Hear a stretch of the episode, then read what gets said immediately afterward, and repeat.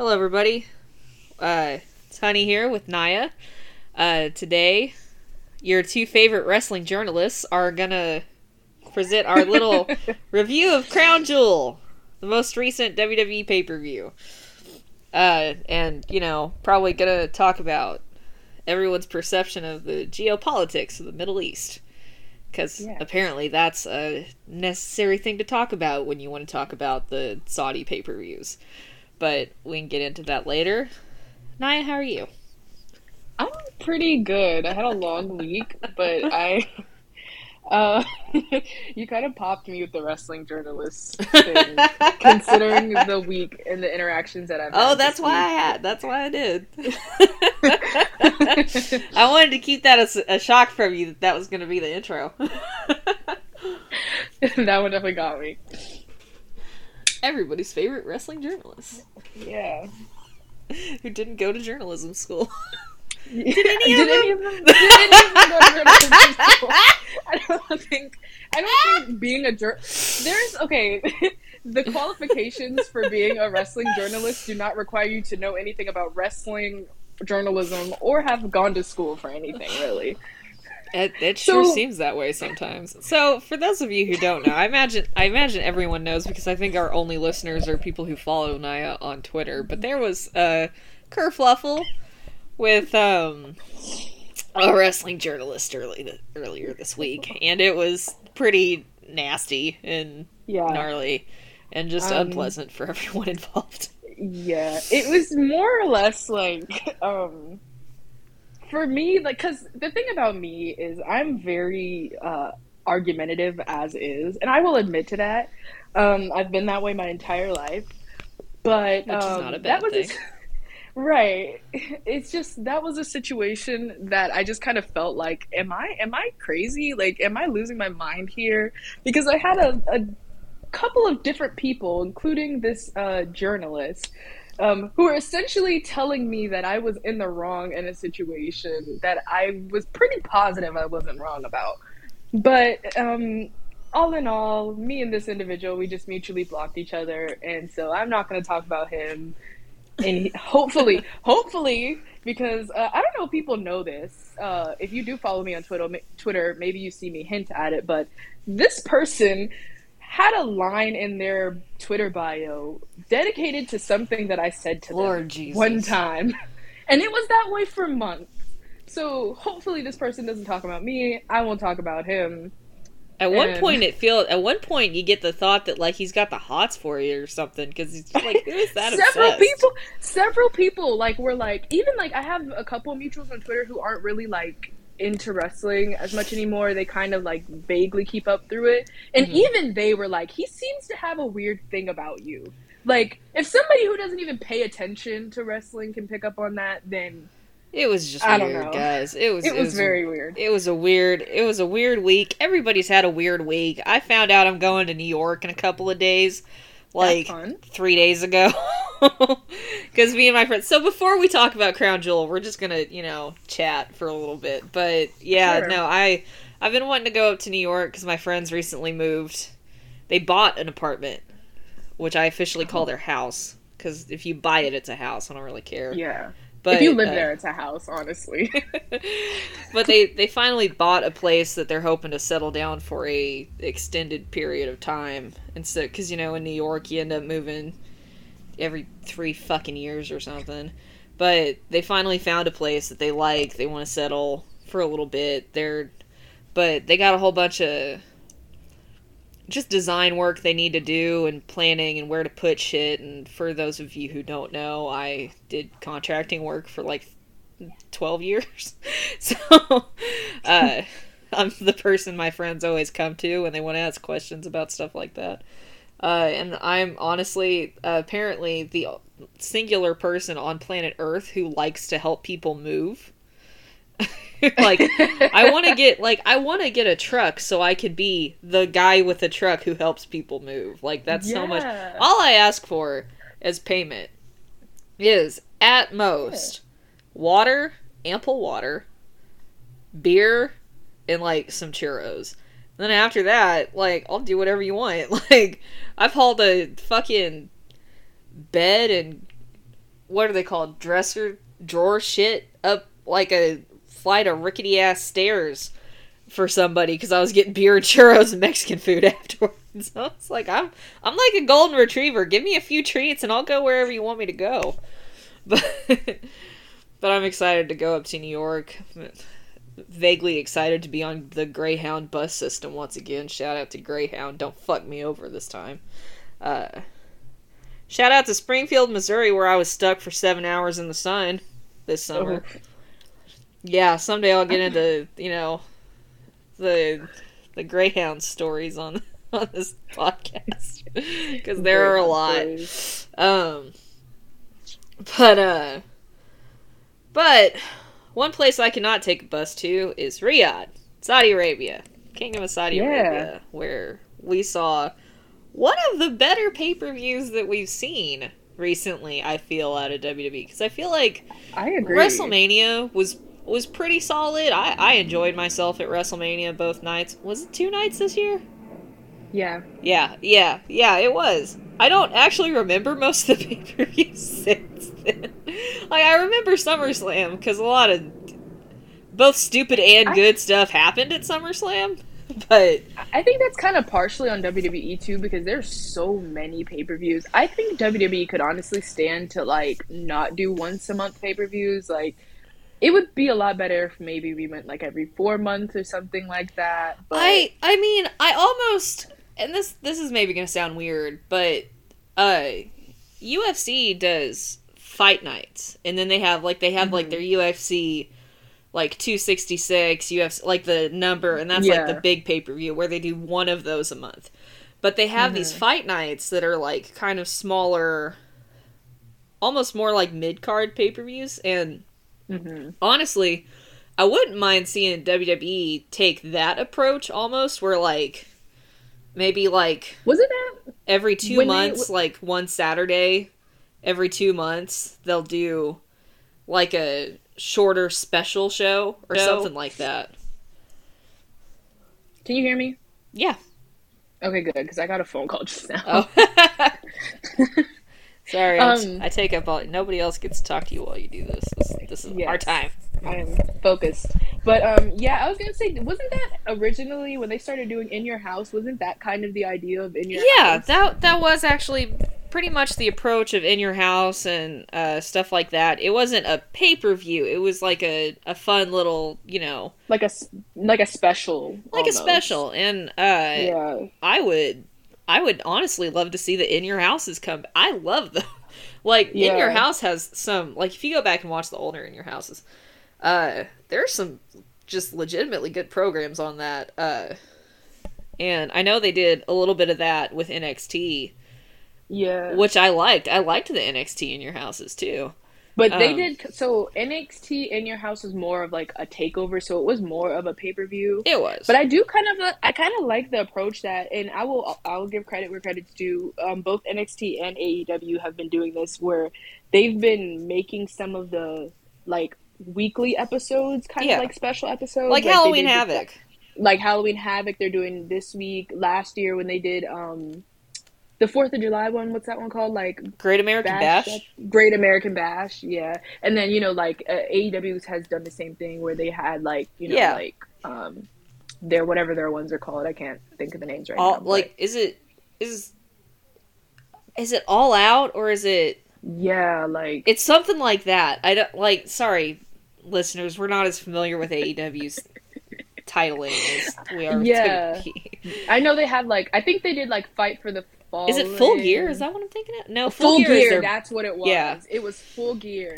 And then like they have like obviously like Double or Nothing is Yeah. like the major pay per view. So I kind of like that format too, doing like special nights or maybe even like special Saturday night, like not pay per views but like special Man, do you, episodes. do you remember when they used to do stuff like I mean you you don't. This is before No. you were born, but they used I'm to do stuff like like like WWF Superstars where it was like a Saturday show and like stuff like that. I don't Mhm. know. Like we don't really I mean, do we really need more wrestling content at the end of the day? But yes. I mean, I I just I, I, mean, like I think it would be beneficial for like the mid card people where where people are complaining about not, especially because WWE and even now AEW is getting to a point to where their rosters are so big Yeah, within just- the like the five hours of programming, or I guess seven hours, nine hours, eight hours of programming for WWE.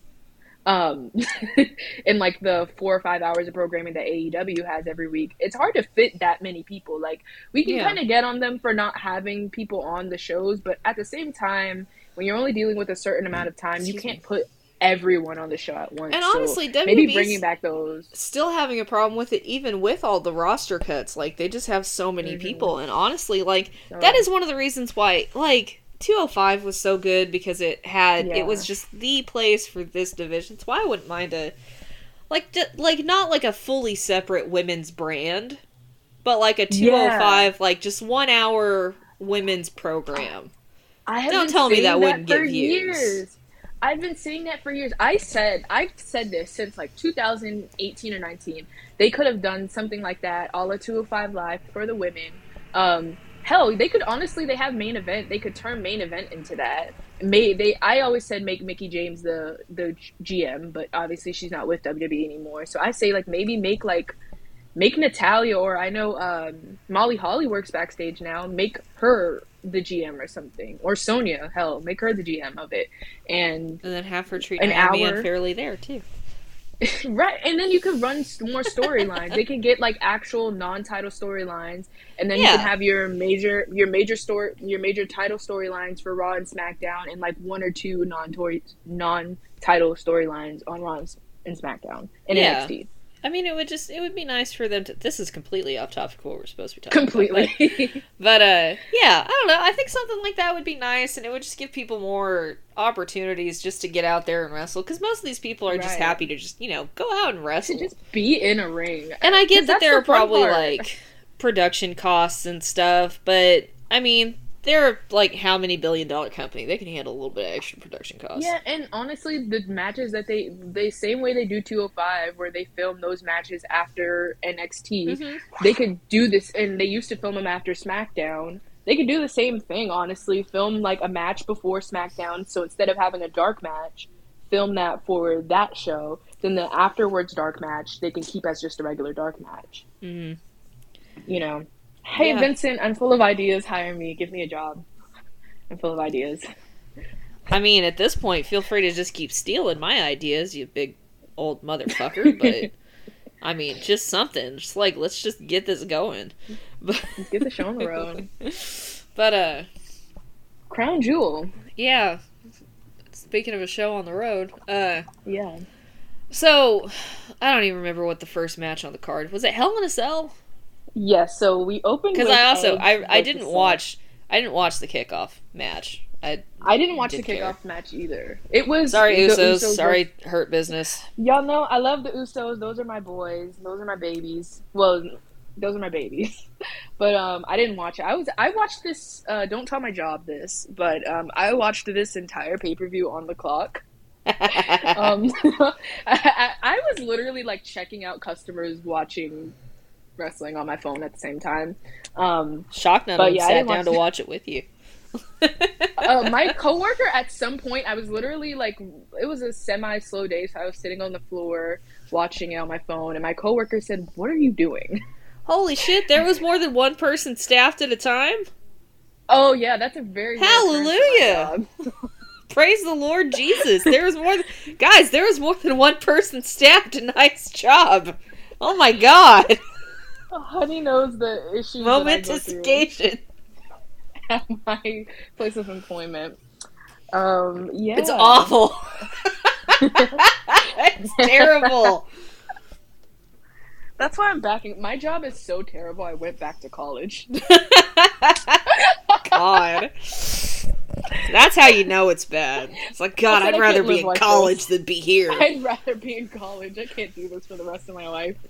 um, but yeah, so I didn't watch the kickoff either. But um, the actual pay per view started with Edge versus Seth Hell Yeah. Cell. Um, and that match, I I took notes. Honey didn't take notes. I did not but, take um, notes. Ma- I am not a man that takes notes. I have so many. First of all, like I think if you're gonna open the show you you should always want to open the show with a banger. You should make it as hard as possible for the rest of the card to top your match. You should push them to you know set set the bar really high, and I think that Edge and Seth Rollins 100% did that with this match.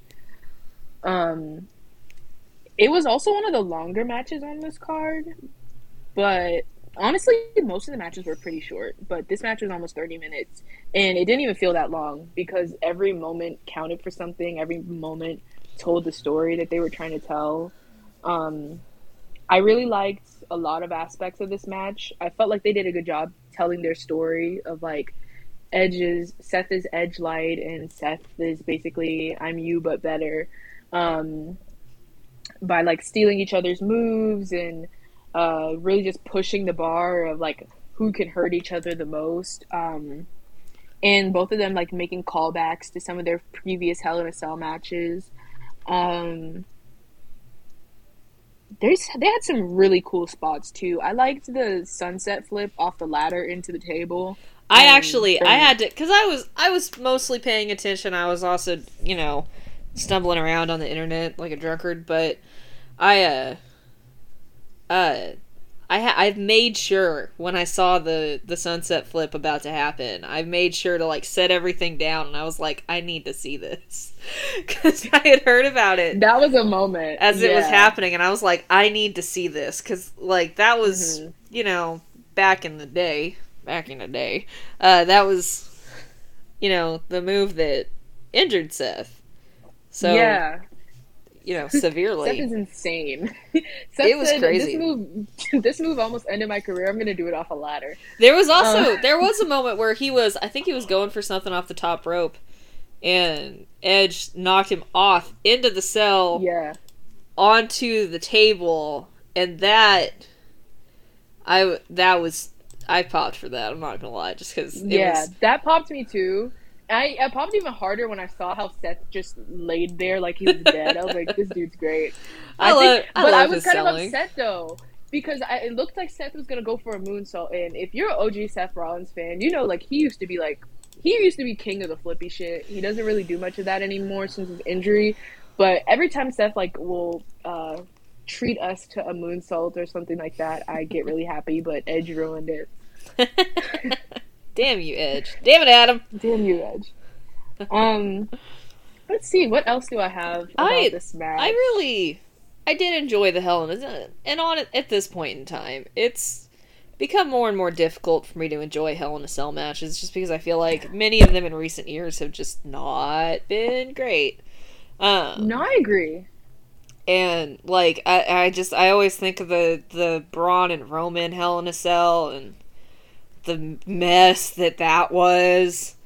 Uh, and honestly, like the Seth and the Fiend one, which isn't uh. the worst, but it wasn't. It it just felt sloppy to me. You know what I mean? Uh, and I didn't. Yes, I've seen your tweets, Naya. Uh, and I honestly, I know that you know this is the minority opinion here, but I really didn't like the Becky Sasha one. Like I. I watched I it and I okay. knew everybody was so hype about it, and everyone is still hype about it to this day. They're like, "This is one of the best Hell in a Cells ever," and I'm like, "No, it's not." Mm.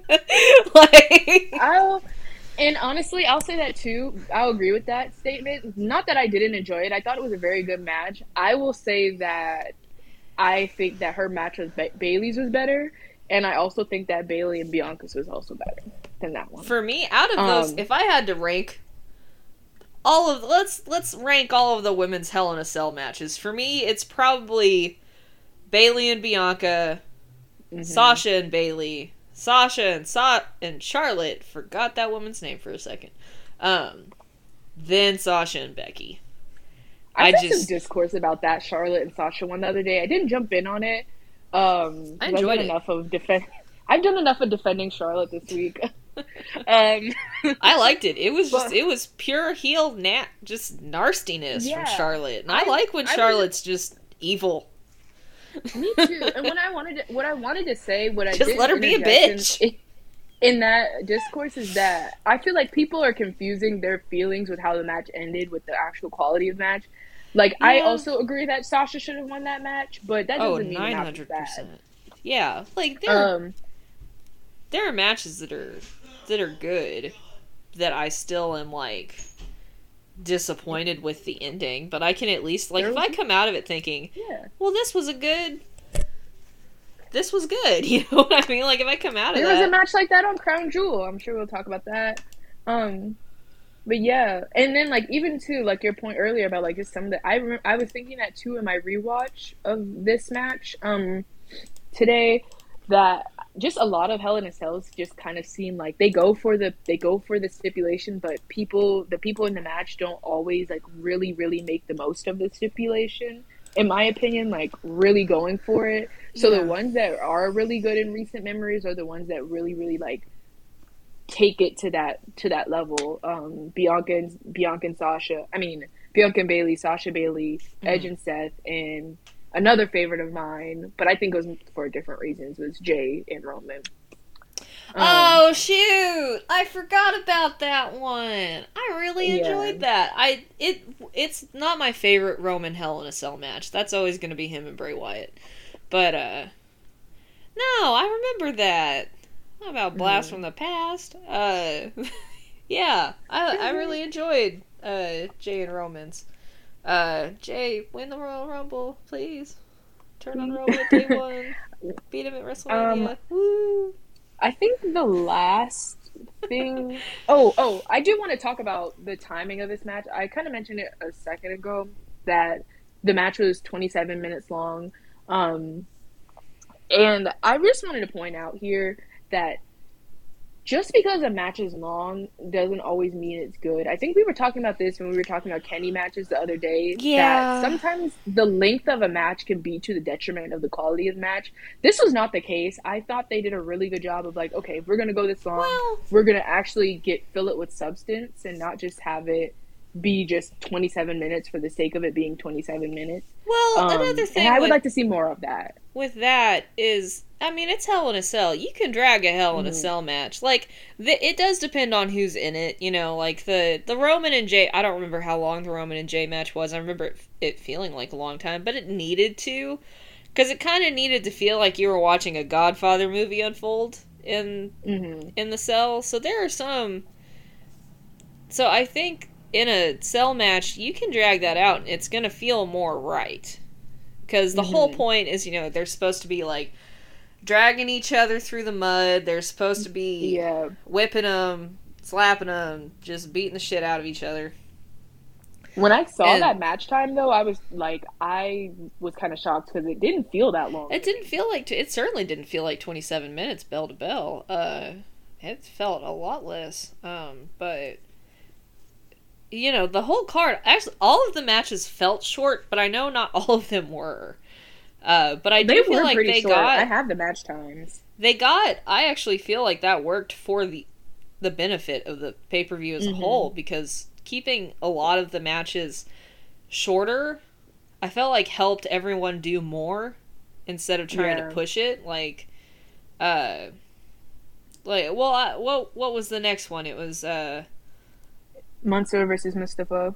Mustafa and Mansoor yeah and they uh That only went 10 minutes. But it was a perfect 10 minutes you didn't really need any more Right. of that it was 10 minutes and that told the story Yeah, You know? that and I agree. Like I feel like I feel like all the matches really hit that sweet spot of like it didn't need to be any longer than it was. It just was as long as exactly as long as it needed to be to tell the stories that they were trying to tell. Um, I can't really like none of the only two of these matches went more than 15 minutes. hmm All of the matches were under 15 minutes. Um, which I think is fine. Like, and we were talking about this privately too when I brought up the because I got to talk about Kenny apparently. uh, because we were talking privately the the other day about the Kenny Okada matches, which I'm sure if you enjoy that kind of wrestling, you you probably really enjoy those matches. But one of them was apparently like a more than an hour long two out of three falls match, and I was just like, I cannot watch that. Like I'm like yeah. I love wrestling, but if I'm going to be sitting and watching wrestling for an hour and it's just one match, It needs to be an Iron Man match or it needs to be a Royal Rumble. Like, I'm sorry, Yeah. I just I cannot do it. And yes, you know, let's get into the semantics of the differences between a 2 out of 3 falls and an Iron Man match. But it was nice cuz sometimes WWE does push their pay-per-view matches a little bit on the too long side. Like that was Mhm. my main excuse me, my main issue with the Drew and Roman I was gonna say the Survivor Series thing, match. yeah.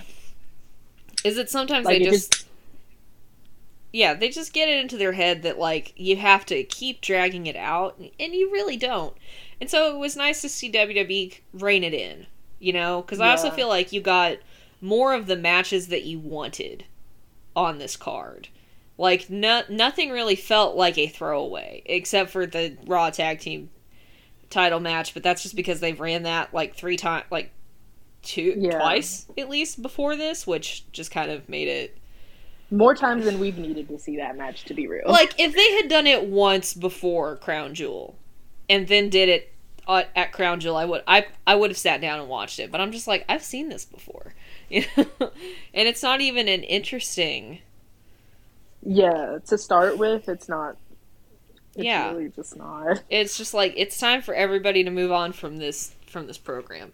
That being said, I'm not sure if I want to see the the Mansoor Mustafa program end quite so soon because uh, I'm really enjoying what those two are doing. Yeah, I like this little mentor, mentee, jaded, optimistic. It's such a, it's such a, like, it's not like a clever story, you know what I mean? It's not, you know, groundbreaking mm-hmm. or whatever, but it's fun, and the people involved. It's it's nice because you can tell that they are playing a story and that those two men actually do like each other. so Yeah. like you get a lot of just good chemistry and good energy from it and i'm just, I'm always just happy to see mustafa ali work i'm just happy to see him wrestle like He's as long as i get man. him in the ring wrestling i'm happy but um, yeah. the match itself also i felt like they could have done a little bit more but it worked for the story because it seemed like mustafa was not holding back but like taking a different approach to how he was wrestling Mansoor. I also and- think he was really trying to put Mansoor over too because Yeah. like, you know them being you know so if you don't know Mansoor um he tr- did his tryout in Saudi Arabia when they went a couple years ago. He got signed there and he's billed from Saudi Arabia. Mhm. So like he's kind of their He- hometown. he's the hometown hero. boy. Um, and I think that so that may have been part of it. And then two, just telling that story too, maybe that Mansoor is kind of rubbing off on Ali. Maybe we might get our uh our heart back. I don't want that. I want him to stay a bad guy. Me too. I like evil. Mu- I love evil Mustafa. I am. Love I will say this is you know in the next episode we'll probably get into this a little bit more, but uh, one of my fantasy matches, one of my fantasy feuds, was always face Buddy Murphy after the feud with Seth, going up against heel Mustafa Ali for the WWE title. I cannot tell you guys how badly I wanted that because I was just like, oh, you could get so much drama, so much emotion, Yeah. so many callbacks to their feud If- on 205 Live for W- the Yeah. cruiserweight title where Buddy was the bad guy and the just damning heel and Mustafa was the optimistic, you know, sweet heart of 205 Live. Uh and it it just uh I just but Mustafa's just so this is just gonna turn into us for talking about how great Mustafa Ali is for three hours, which is not enough to cover how awesome he is.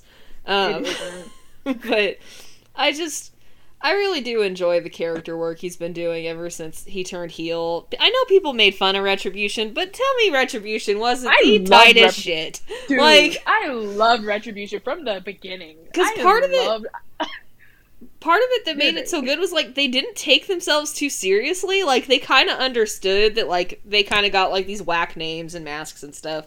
But like so like they had fun, but they didn't ever like They not didn't bury it. yeah, and I'm so mad I just said that word. I'm sorry.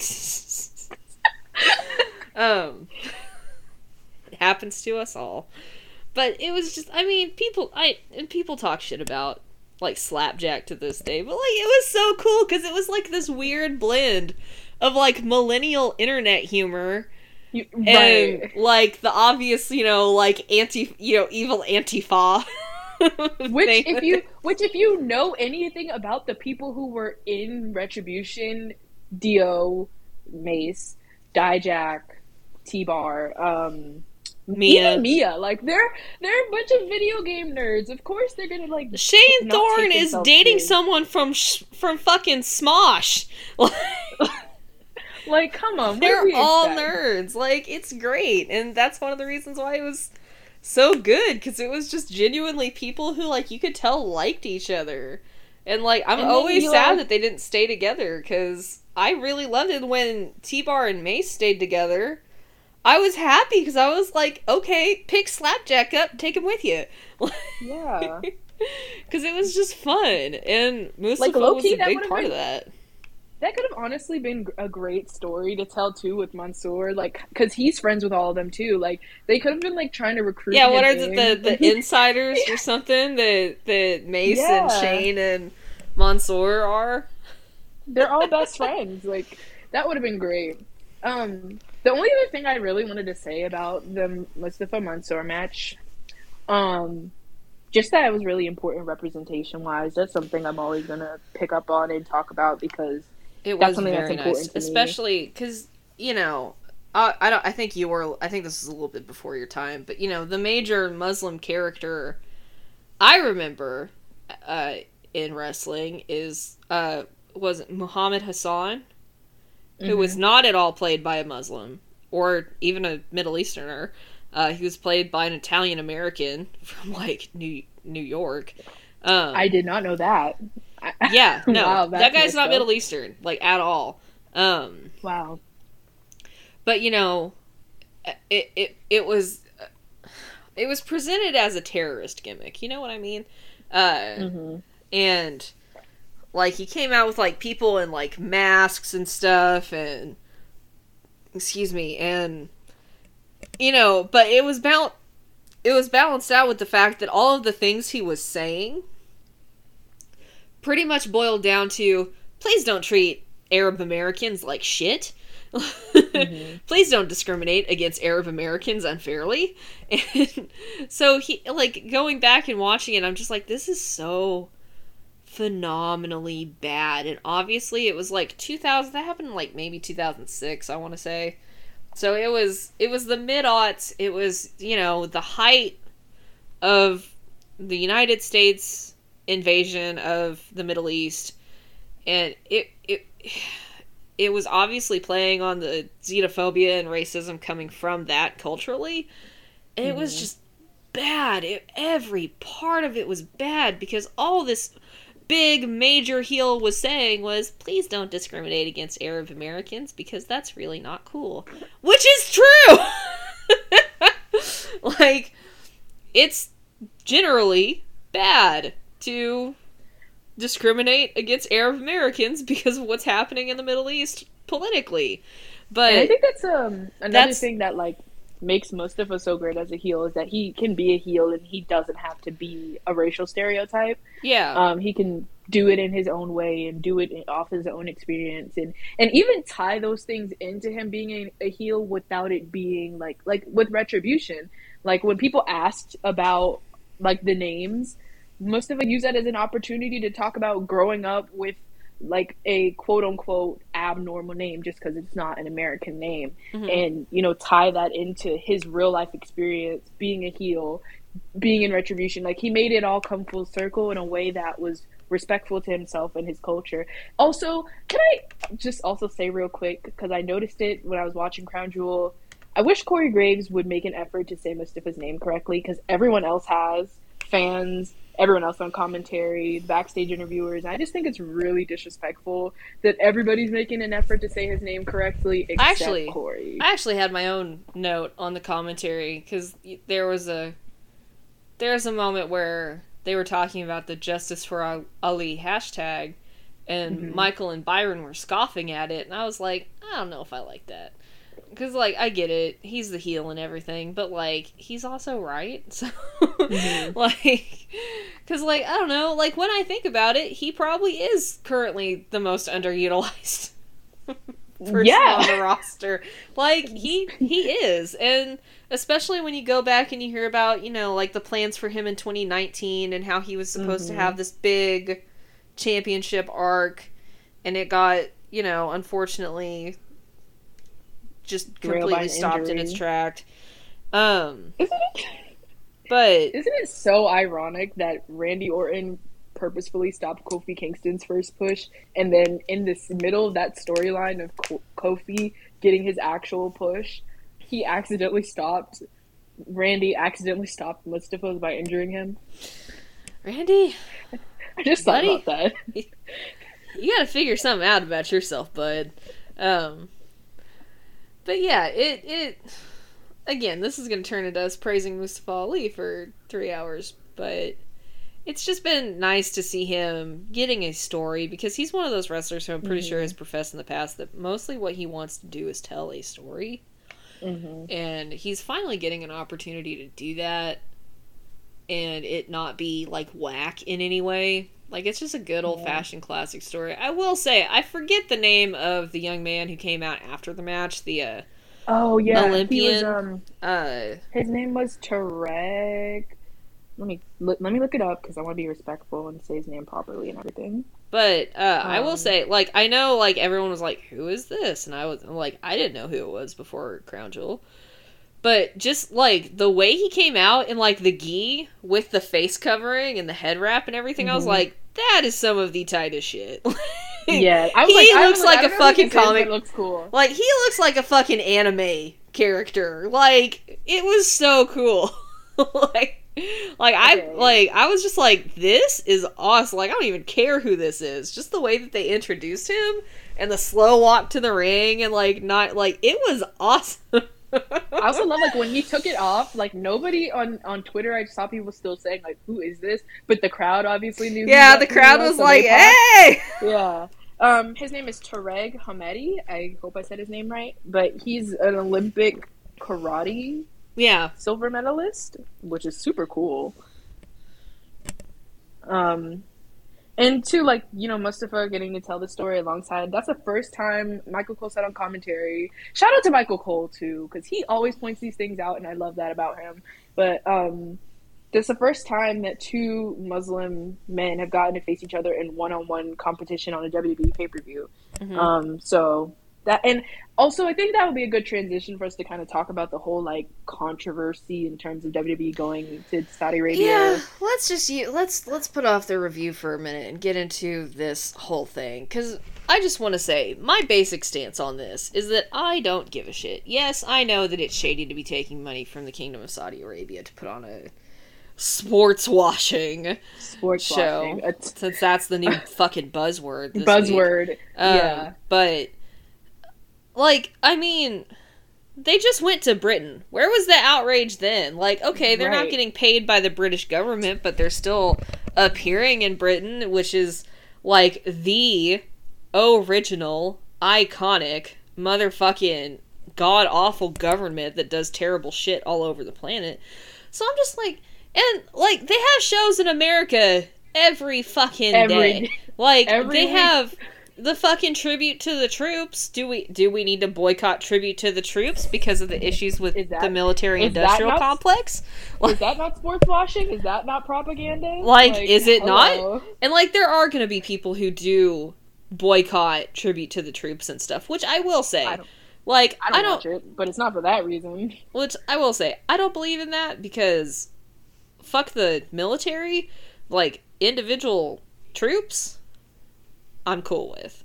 Like, right. It's so, so, so it's the same concept to me. Like, yeah, fuck the military as a as a industrial complex. Yes, but that doesn't mean that the women and men who actually serve in the military don't deserve to like get entertained. Same thing for these people. Just because their government is bad.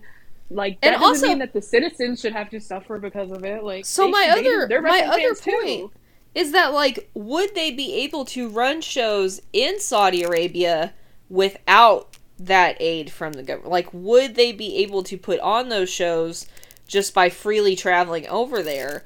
Or is this a situation where there is no way to put on these sports entertainment events without the government actively being a part of it? Because I always figured that like the reason that the government was a part of it was because you're not allowed to do things like that without their permission.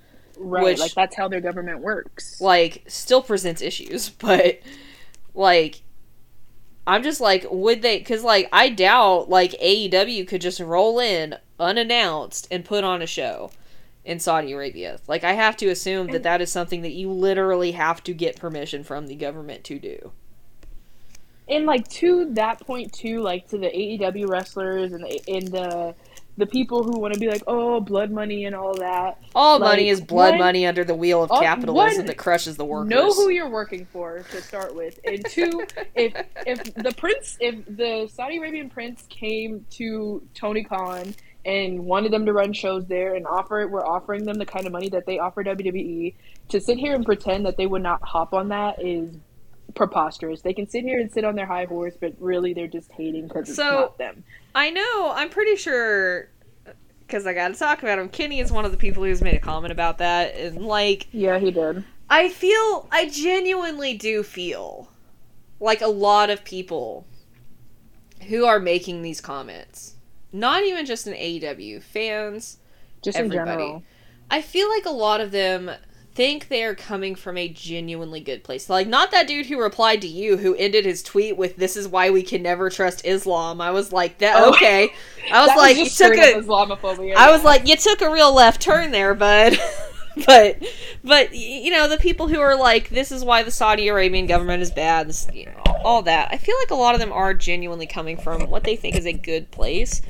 It's just difficult, like I said, with the whole like blood money comments. Like all money, genuinely, is blood money under the crushing boot of capitalism. Like, I'm sorry. The money that you get from your job is money that you're getting because you are being exploited by people who own capital. Like, that is it. That is the. yeah. That is not to get, not to Communist Manifesto. This episode about wrestling, but uh, it, it it it just frustrates me because I need people to understand that legitimately you cannot especially and especially when they talk about like and I do I hate to bring up cuz I I don't re- I don't know anything about the cons Tony his dad I, I can't make claims about if they've ever done anything with shady governments or whatever. I don't know enough about that. I'm not going to make a comment on that, but Tony Khan is a billionaire, right?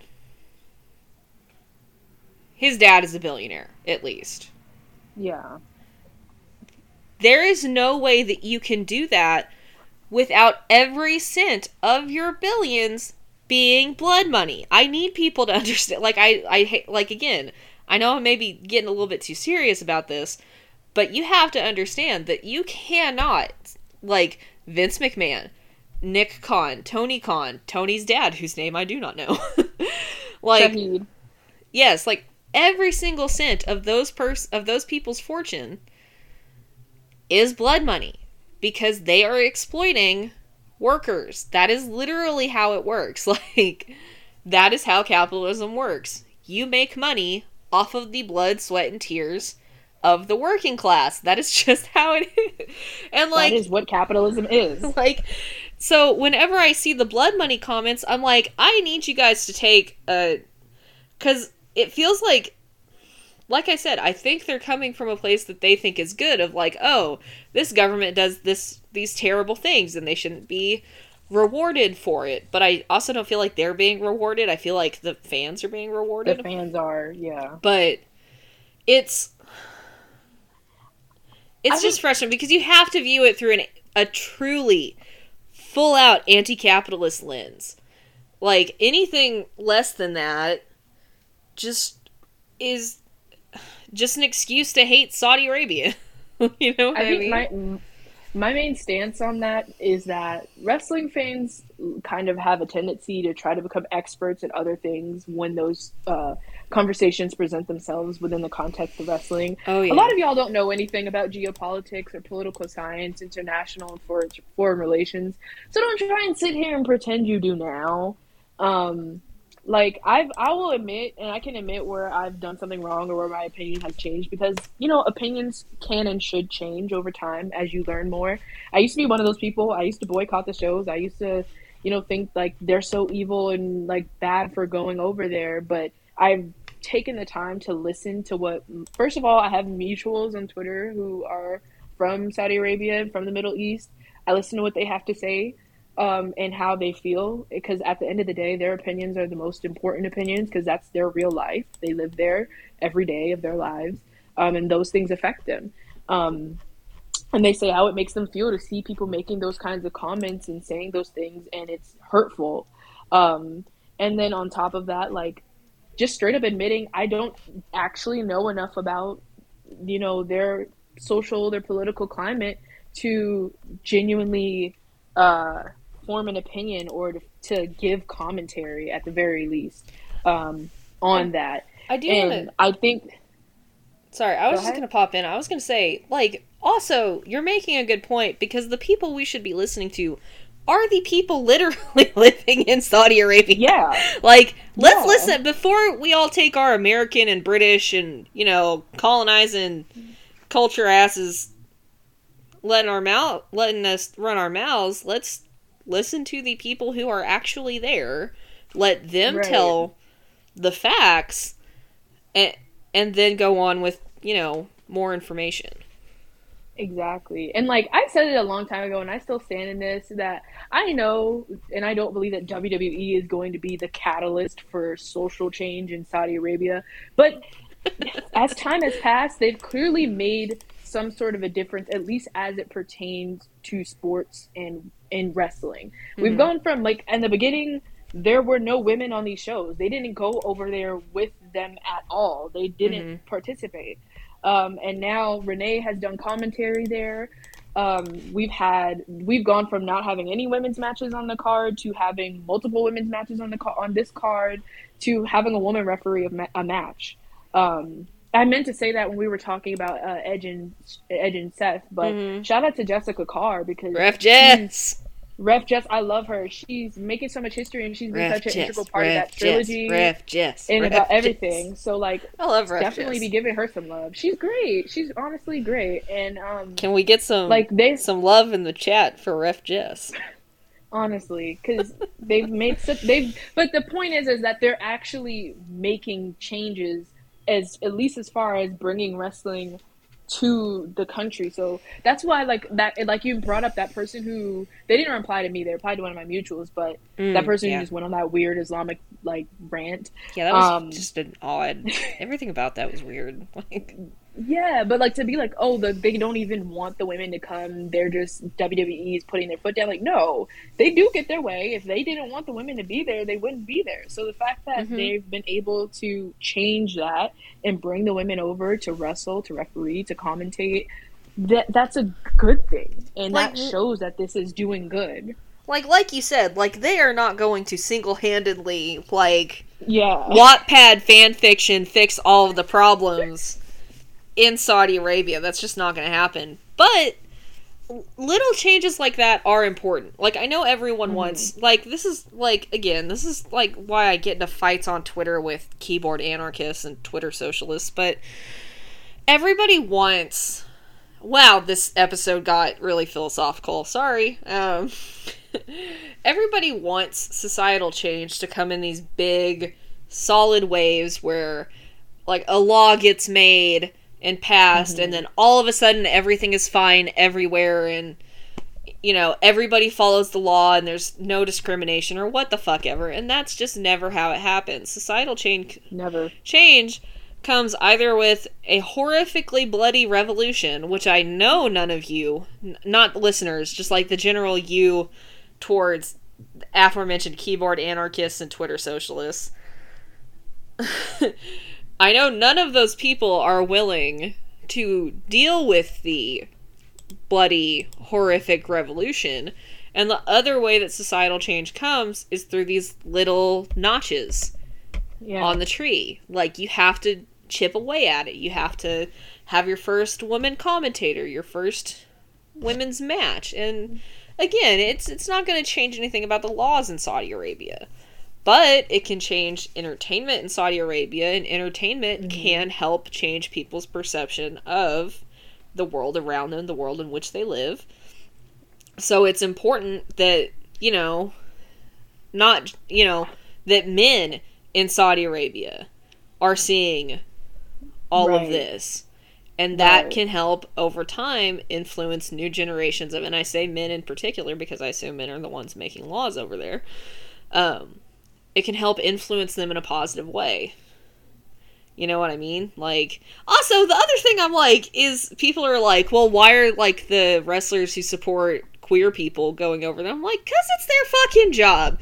That's like the other thing. Fucking Finn, Finn Balor wore his shirt that said like Black Lives Matter. I support LGBT. I support this. I support. He wore that there. Like, hello. Like you can't sit here and tell me like, oh, if he does, if he actually cared, he wouldn't do that. He's clearly representing his views on a T-shirt Like, in his media, in his media interviews in Saudi Arabia, and that's not the first time he's done that. And if there was a real, real issue with him doing that, he either would have not been welcome back or he would have not been safe to go back. And clearly, he was there, and he's fine. And I will also say, I know, like, I think some people have made an issue about, like, the women's gear and the Mm-hmm. women on the media having to, you know, dress very conservatively. I don't actually think that's a big deal. Like, I don't think that's a big deal either. And I'll say like like to me, that's, just one of being respectful of someone's culture. That's being respectful of their culture. You're if they're going to go over there, they have to respect their culture. They have to respect their laws, and um, and that's a they did that, and there's nothing wrong with that aspect. And that's, That's- just one of those things that will change over time. But That's it's also another- part of their faith. one of those instances where it's like have you asked like the women who live in Saudi Arabia like do they think it's Mm-hmm. oppressive and horrible? And some of them will say yes but some of them will also say no. Like there are a lot of muslim women not to you know speak for them or anything but i've seen a great deal of muslim women be like we choose to do this because this is part of our faith. It's no different than you know orthodox jews wearing what they wear or anything like that. Or like those Like the not like Amish people, like Mennonites. Am I thinking Mennonites? Like, it's no different from like those women wearing skirts all the time. Like, it's right.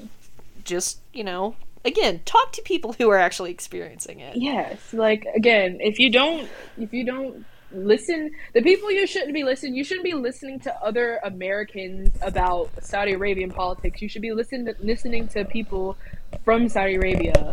You know, and like also, oh, the other thing too, like where you mentioned Finn, it is very, very, in my opinion, Islamophobic and just kind of xenophobic to jump to conclusions like Shayna Baszler can't go to Saudi Arabia because she's LGBT. Like you're, I feel like that's just textbook xenophobia. You're jumping to a conclusion, and especially when Shayna herself cleared up that she has been there multiple times, and also um, Doudrop is also LGBT.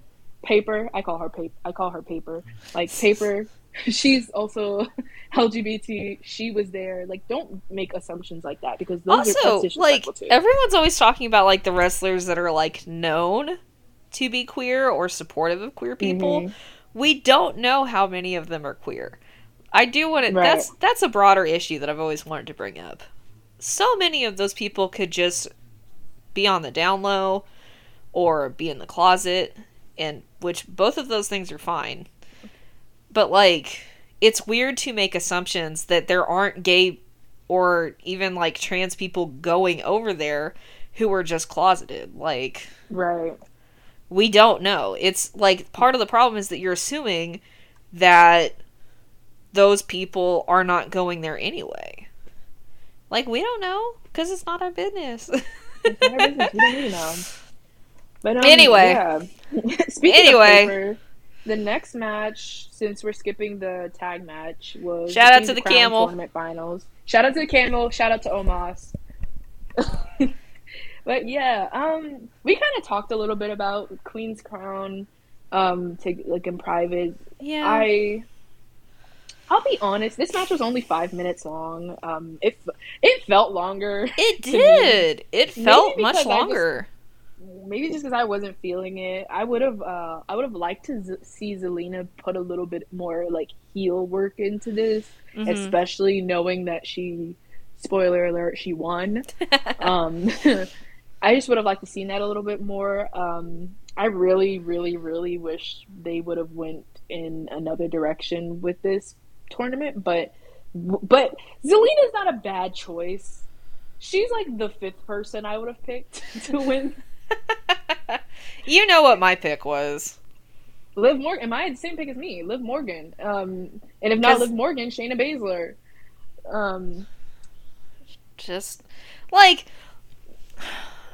I understand people's issues with the Queen's Crown tournament.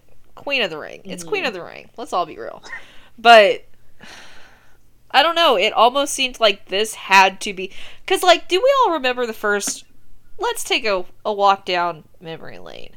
Let's think about the first women's Money in the Bank ladder match. mm, Because the first women's Money in the Bank ladder match was won by a weird little white man. Man. So yeah, like it almost seems like almost every single time they do this kind of match, this kind of gimmick thing for the women for the first time, it gets messed up. Like it it almost seems like they have to stumble to get anywhere. And the yes, only thing they did right on the first try was the first women's Royal Rumble. I think that's the only Yeah. thing they've gotten right. and even then i have a little i have a couple of issues with that but but yeah the women's rumble because even the women's first you know main event at wrestlemania uh, Mhm. the first women's uh the first women's uh fucking pay-per-view main event was was sasha and charlotte which people have oodles of problems with so it seems like every single time they have to stumble and then the next go around they found their footing and they Yeah. like finally excuse me they finally get to where they need to be and i mean i actually i did like the piper zelina match. Um i really really loved the finisher that zelina used. Uh i'm pretty sure that's the finisher that melina used for quite a while. Hmm. um uh shout out to melina also. Oh my god talk about a trailblazer. Uh fun fact bret hart is quoted as saying she is basically one of the best wrestlers in the world. Like bret hart Wow. Was like The Bret Hart. yes was like hey th- this one. So uh melina doesn't get enough love. Um She really does. for the genuinely excellent in-ring performer that she was. Like just unbelievable. We're gonna have to talk about we're gonna have to have a women's episode or something. Oh yeah. where i a man talk about women. Um well like semi-man. We're in a weird space with that. But i mean I, I liked the match. It was a fun little you know five minute end of the tournament you know big man little man match. Uh, I liked that Zelina had to bust out this like crazy ass power move to win, and uh, I liked that most of it was Doudrop just whooping ass. Uh, I hope to see her continually booked as an ass whooper in the future. Uh, so I mean, I enjoyed it. You know, I would have liked. Yeah. I I will say I don't actually think it could have been any longer and still been good. I just don't think that this was the time or place. I don't think those were the two women to accomplish, you know, like a 15 minute, yeah. you know, end of the tournament match. She uh, and Liv could have gone 15 minutes. Just saying. Well, it's not even a question of like what they could like physically how much they could have gone. Well, no, obviously It's they just- physically could have gone 15, but like it's just like quality speaking. yeah, I just feel like cuz also it's hard to make a big man little man match go much longer than 10 and Right. still be believable. So, for what the match was, I enjoyed it and I thought it was actually the amount of time that it should have been. I still would have preferred you know, the story of Liv Morgan. And this is coming from someone who doesn't really like Liv Morgan, but you know, of her being this kind of like still green underdog getting mm-hmm. this push. And then obviously the missed merch opportunity of Long Live the Queen. Vince, you stupid motherfucker. Um, it was right there. right there. But uh but I don't know. I mean, I liked it and I feel like this is probably actually going to be good for Piper too just because I feel like she's going to be able to, you know, come back to this and you know hold it over people's head like, oh well, I got to the finals of the Queen yeah. of the Ring tournament, stuff like that. So um, I also think Zelina will be a good queen. Like like I said, I and I want to specify that I personally have a love hate relationship with Zelina Vega, where I think she is such a very talented individual. I just kind of don't like her as a person.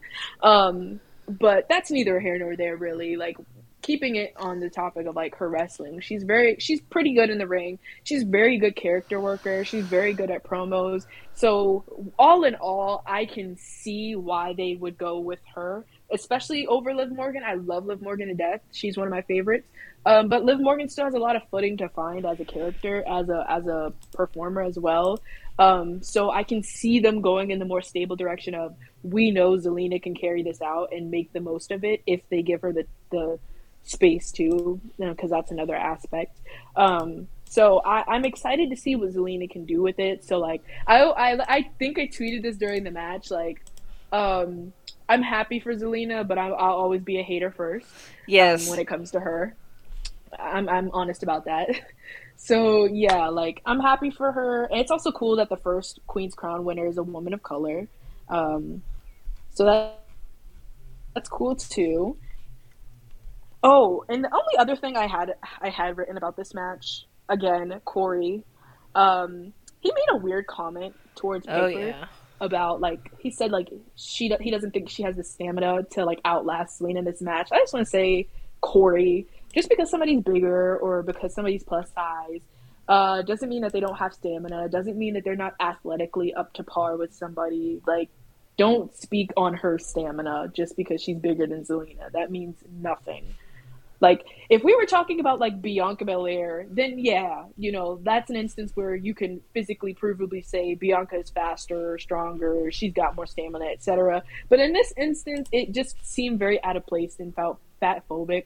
Um, and I just I saw, I saw a couple people point that out, and I definitely caught it when he said it too. Corey, can you maybe just be a little bit? I know being a dick is your thing, but like be a little bit less of a dick. Maybe draw the line at like fat phobia. I mean, he never will. You can tell he's just got the vibes of someone who does that. He and sucks. like like I'm sure in his personal life he's a perfectly pleasant human being to interact with. But mm. like I give people the benefit of the doubt, but I but it's like I can see like part of the problem is that like I can see what he was going for. You know what yeah. I mean? Cuz like it's not unusual for during a wrestling match, or even they do the same thing in MMA. When someone is bigger and more muscular in any way, shape, or form, you tend to assume that their stamina, their cardio is not as up to par just as someone who's smaller just because they have more to push around. They have more to move around like physically. And again, it's a comment that's been made so many times, but something about the way he said it just made it seem a little skeevy. So I can see so part of my problem is that I can see exactly what he was he was going for this classic, you know, well the longer a competition goes, the person who has less mass to push around is is going to do better which is just again not always true. I do want to say that that's one hundred percent not always true. Some tiny people have shit cardio, but right. Uh, but I can see what he was going for. But just the way he approached it was just again a little skeevy and just a little weird. So it's unfortunate that I can see what it was going for and I can see how it ended up going wrong. But I do think maybe in the future it would be wise for male commentators to just maybe not make those comments. like, right. let's maybe just leave that in the pocket. You know what I mean? um, so, so what's, what's... The, what's the next one? The next one is Bobby Lashley versus Goldberg. Oh, fun! I really enjoyed that. I I think you said I don't remember if you said you watched or not. I did. I really I did. enjoyed it. Uh, just because I I I truly enjoy uh this kind of wrestling where it's very like 1996, you know? It's it's two big dudes who are not you know they're not doing, you know, 15 minutes of mat wrestling. There it's Mhm. a, a slobber knocker, I believe is the term. I like a good slobber knocker and that's what this felt like. I enjoyed seeing it was also it was a very simple story and I appreciated that. Like it was a very simple Goldberg is pissed off and excuse me wants to kill I'm sorry I'm yawning so much. Wants to kill this dude and then proceeds to do that. you know, there was just enough of a touch of Bobby Lashley not being like completely buried that I Mhm. felt like it was pretty well balanced and I do understand that Bobby Lashley has been on a little bit of a losing streak. But like all of the people that he's lost to have been these big name motherfuckers like Roman and Yeah. Biggie and and Goldberg who one way or another is a res- is a you know professional wrestling legend. Um so I just really enjoyed it. It was just a fun simple little, you know, two dudes, two big dudes beating the shit out of each other, trying to kill each other. Just kind that kind of match. And sometimes that's what I want, you know, like in the middle of like, you know, like the deeper storylines and stuff. And, you know, the more intense matches, I do want to see two dudes just smack the shit out of each other cuz you know, it's just a nice break from like serious stuff for like more like a- athletic wrestling and Yeah. it's just it's also kind of nice because like Bobby Lashley and Goldberg they kind of have a lot in common as wrestlers. Like I mean, what is it the the Oh my god, it's the suplex where you hold someone up for a long time and it's really stupid. Stalling suplex. Yes, stalling suplex. I hate that move. I hate that move. I think it's so dumb, but it does it serves a purpose. But you know, they both do stuff like that. They both do spears, so it's kind of fun to Mhm. see. And I don't ever remember them really acknowledging this like in the story, but it's kind of fun to see like these two generations of guys who are like pretty similar just go at it. So like I I have nothing but good things to say about this match cuz I just enjoyed it. It was it was a simple fun match. I honestly, I didn't write much down about this match, but that's mostly because I kind of had similar thoughts. I thought it was just like it was simple, it was to the point, and I like that sometimes. I I don't care for Goldberg, but I am quite a Bobby Lashley fan, which I feel like Bobby Lashley doesn't get the credit he deserves. He does not. As good as he is. Um, I said I literally wrote in my notes. I think this match is better than anyone would have expected to be, unless you're me and you know how great Bobby Lashley is. Um, um, I think that it was outdone by some other matches on the card, but it wasn't. But it wasn't supposed to be.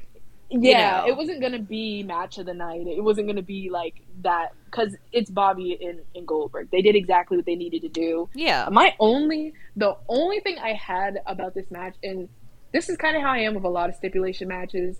I feel like they did not make the most of the stipulation. It was false That- count anywhere. Most of it took place in the ring. That's Yeah. just a personal pet peeve of mine. But I also really liked the finish. I felt like they ended it well. Um, that was a cool spot. It popped me, and that's all that really it needed to be. Like sometimes less is more, and this was an example of that to me. Absolutely. Um, the next match was King of the Ring uh, finals, and I kind of feel like how you felt a little bit about the Bobby and Goldberg match, where I think I really liked the aspect of this match where it was just competitive. It wasn't really as much heel face. It was just like, Yeah. okay, this is the finals. We both want to win. We're fighting for the winning spot. Especially with ma- other matches on this card, like Edge and Seth, and the triple threat, and Roman and Brock being so storyline heavy it was it was good that they went in this direction because it set Yeah. the match apart from the other matches on the card. Yeah, and you know, this is but like it was still at the end of the day telling a story. It was telling the story of like Right. two men who want to be crowned king of the ring. But it Right. didn't have to be a deeply emotional story. It could still be a compelling one without being, you know, like have you hanging on the edge of your seat like with, you know, Paul Heyman's facial expressions. So Yeah. it it absolutely did serve that purpose of just being a truly competitive enjoyable not even it wasn't like fa- like you said it wasn't face heel i wouldn't say it was like face face it was just like almost neutral but you know i do think pretty much everybody wanted to see everybody that i know at least wanted to see x win which he did which i was thrilled about i i hope mm-hmm. all of the people at Cageside Seats fuck you Cageside Seats that that were like they're you know Xavier wants to be king of the ring, and everyone wants him to be king of the ring. So obviously they're not gonna do it. I hope all y'all HL motherfucking hats, cause look what they did. They made Xavier king of the ring. Wrestling fans, I know WWE doesn't like to let us have nice things that often, but like wrestling fans, it's okay to be optimistic sometimes. and this is from like I'm like the most pessimistic person in the world, but like it's okay sometimes to like to like just have a feel good moment. Um and this was a really good one. Um Xavier, if you know anything about Xavier Woods, he's been talking about this for a a long time. Like Didn't he say like this is like what he wanted to do since he was like seventeen? Like he wanted to be Yeah. king of the ring, King and of that's the it. Ring. He became a wrestler specifically to win King of the Ring. Literally, Xavier Woods, ev- and, and go watch any interview he's ever done. Xavier Woods has said his two career goals was for Kofi to be WWE champion and for him to win King of the Ring, and he's accomplished both of those things now. And so I'm just very happy for him. Which, Um, like, shout out to him for like one of his goals being to get his friend Right. to be uh WWE champion. What a sweet guy. What is he's a sweetheart, and you can tell why he's so universally loved across him. I I pointed this out like him, Kofi, and E are like three of the most universally across the entire industry loved people I've ever seen. Like when they accomplish something, it's not just WWE locker room, WWE fans. It is the like AEW. You know those motherfuckers will shade anybody from WWE, but even they will come out to praise them and, and I mean, I think them. All like All every single black wrestler that Yeah. I know of was talking about Big E when he won the title. so Like- like it Those three Like- mean so much to the subculture of wrestling fans that is the black internet wrestling community or the black wrestling community. Those three mean so much to us. Like it's it's actually kind of insane and you see why and it's cuz they're so hardworking, they're so nice, they're genuine people and they're talented too. Like they got the talent to back up all that goodness in them. Yeah. Yeah, I mean, and like the match itself was just a very watchable match between, you know, I think that it also kind of showed a little bit more of almost, I want to say Finn's like veteran status, I want to say. Because Mhm. you could tell he had a plan that got thwarted. And, you know, then after that, Xavier just kind of took over. And again, that's when I say that like it, it was a compelling story being told without being super complex. And like Mhm. complex stories are fun. I do enjoy those in wrestling, but it was one of those things where it just like they knew what it needed to be and they made it that. And it was just a very just purely watchable wrestling match with a very good finish that just, Mhm. you know, made you feel good. Yeah. Like seeing Um, Xavier like go up to the throne, just and Yes. and the cape falling off, and he was like, "Oh, it's gonna fall off." it was just It a was very just, everything about it was so sweet. everything was just very feel good, and that's that's what I wanted out of that. You know, like I I wanted it to just be a feel good moment. Yeah. Um, next, oh, okay, I almost tripped myself up. Next was Big E versus Drew McIntyre, which is where I, I take over. I did not watch because I don't watch. I I think Drew McIntyre is a good wrestler, um, but He's a I fantastic wrestler. Personally, so I find myself not enjoying some a lot of his matches, or not that I don't enjoy them. It's just I feel like they're very average to me. That's just my personal opinion. So I opt out of watching them usually. So I will let Honey take the floor.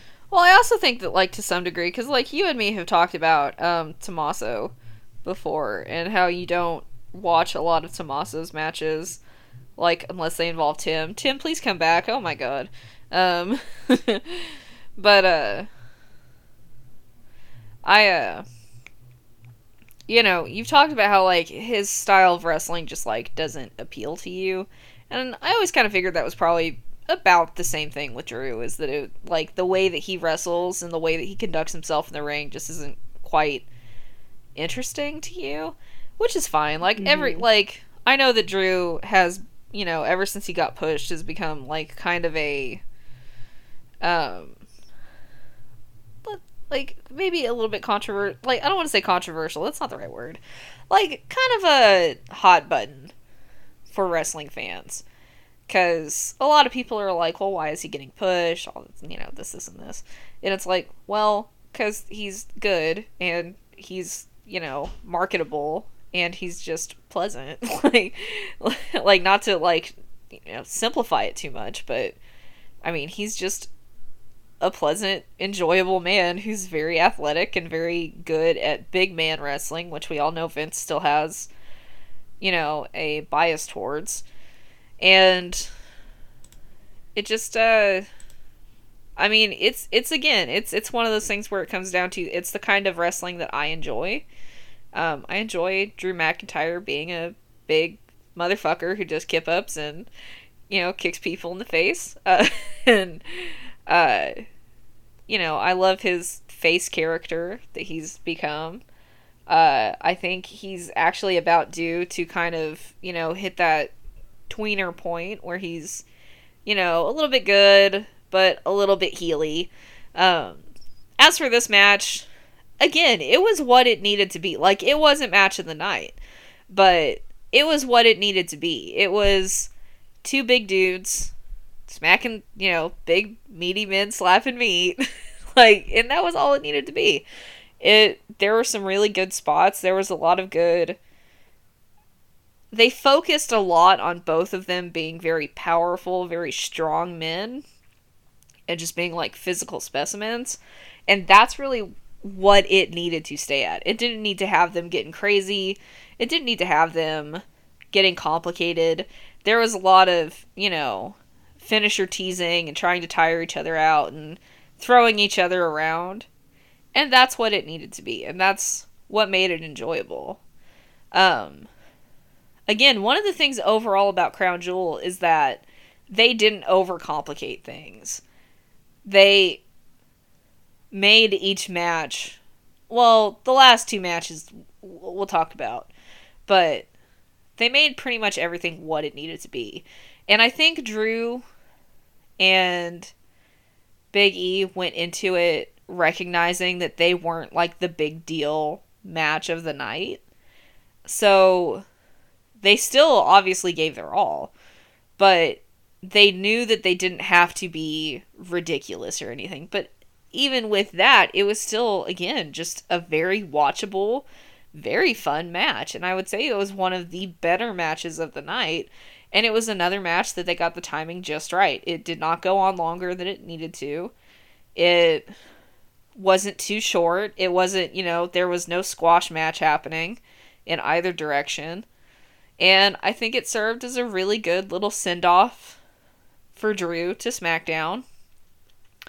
And, you know, helped pump Big E up as the champion going into Survivor Series season and post draft season. Because, like, I'm a little bit worried for Drew on SmackDown because I feel like they are going to put him in the title picture too soon. And I would much rather see him maybe play around with like whichever mid card title is on there or find a non title feud. I think they could probably run like there are a couple of people on SmackDown who he could run a really good feud with right now. But I kind of want him to stay out of the title picture until like maybe like they start teasing the Rumble. Um, and you know, have him tease that. But having Big E beat him as the send off just makes a ridiculous amount of sense because, you know, regardless of anyone's, you know, personal feelings about, you know, Drew's ability or Drew in the ring or anything like that, um, he is still a two time WWE champion. you know what I mean? Like, he is still, you know, one of the top guys in the company and has been since, you know, the start of 2020 and even a little bit before that when he was, you know, starting his rise to the top. And it was important for Big E to kind of beat one of the last big challenges on Raw, which is what Drew was. So it was what it needed to be. It was entertaining. Uh, I love a good Drew McIntyre match. I love a good Big E match. And it was a good send off for Drew, and it was a good starting point for Big E as champion in this new Raw roster. That's it. Yeah, yeah. I mean, that's. I can't give much more glowing praise. yeah. I will say, I will say, uh, at first, when the, it first started up, I was kind of like, oh, Drew again. Um, but I will say, given the time period with them transitioning into the draft and this pay per view, which is kind of like usually a, like a bit of a filler pay per view, um, I didn't mind him feuding with Drew, um, even though I tapped out of most of it. Um, because it, it was just like a transitional, like kind of time filler until we get over this weird hump of time thing. Um, so I guess it served its purpose for that. The next match we have is the women's triple threat: Sasha Banks, Bianca Belair versus Sasha Banks, Bianca Belair, Becky. I wanted to say Bayley so bad, and I knew that wasn't right. so this um, match, I actually feel is where they may have gotten a little overcomplicated in spots. Of all the matches on the card, this is the one where I feel like, as I watched it, I was like, some of this seems unnecessary. But I, it, I completely disagree. It's, I mean, well, I was gonna follow that up with, I mean, it's a triple threat, so you kind of have to right. have a lot of engagement between the competitors. Like, you can't really keep it too simple because then, you know, it's, you know, two people fighting and then one person jumps in and then one person jumps out and all that. So, it felt a little that... bit overcomplicated for me in some spots. Overall, it was not. It was again what it needed to. Well, I mean, what it, it, ideally what it would need to be is Sasha winning and Bianca having the Raw Women's title, but that's a whole other thing. Yeah. Um. So with this match, I wrote a lot of. It looks like I wrote a lot of notes, but really, I was trying to verbalize some of those incredibly complicated spots that you said because I don't know. So like I think that the reason why I think it was necessary, or not even that it was necessary, that I think what they were going for was this is a triple threat and we want to maximize all three of us being involved in these spots as much as we can. Like there was a like more than usual you see in a triple threat. Like usually it's like these two will wrestle, put them out. These two will wrestle, put one out. These two will wrestle, put one out, and then like a couple of spots where it's all three of them. But um, they like really tried to make the most out of all three of them being in a spot or being in the ring at the same time. Mm-hmm. Um, I think that uh, like I just like I just have like no wasted momentum, no wasted time. There was a lot of double submissions, double pins, uh, like Bianca moonsaulting onto both of them to break up the bank statement. Sasha using Bianca as a stepstone to kick Becky. And then they also just had some insane spots where I'm like, how the fuck did you even think of that? Um, there was one spot with Bianca's braid that I can't even properly describe. Like you, honestly, if you didn't watch this pay per view or watch this match, you need to, um, because Sasha had Bianca's braid. She was pulling on it, and then she like straddled it, and then Bianca like yanked the braid so that Sasha essentially just took a flip bump on landed onto her back. I don't think me describing it does it any justice. You have to watch it to see how entirely insane that was. Uh, there was another spot where Becky monkey flipped Sasha out of the corner into Bianca's hands for a power bomb, but Sasha hurricanrana out of the power bomb, sending Bianca to shoulder Becky in the corner. Like that was one spot, but it just just so many insane things happen and I'm like, who came up with that? Probably Sasha, to be honest, because she's insane. I was gonna Um, say a mix of Sasha and uh, TJ, TJ, yeah. the madman, Uh, the mad just, lad. insa- just literally insane spots. I remember watching this match. I think I tweeted like they had to access an extra thirty percent of their brain to come up with some of Yes, these you spots because what am I even watching? Sasha Meteora into Bianca, and Bianca gets Sasha into a torture rack for Becky. Then Becky drop kicks Bianca into an inverted Samoan drop on Sasha. I don't even know if that made sense, but again, like you, you just have to watch it to see what exactly that was.